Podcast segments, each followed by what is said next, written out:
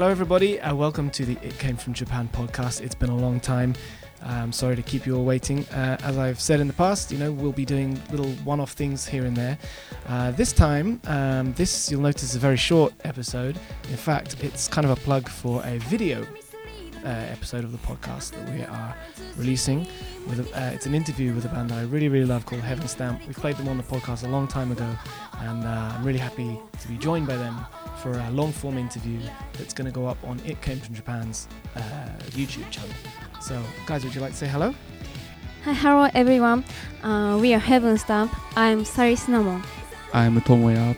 Uh, please check it out on YouTube.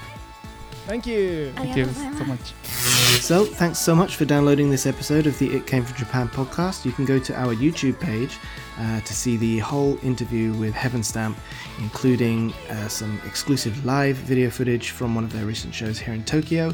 You can find the link to find the video in the text that accompanies this audio file. Thanks so much for still being subscribed to this channel. I really appreciate it. I hope you're going to enjoy this video. Um, please leave comments on the video page on YouTube. Let us know what you think.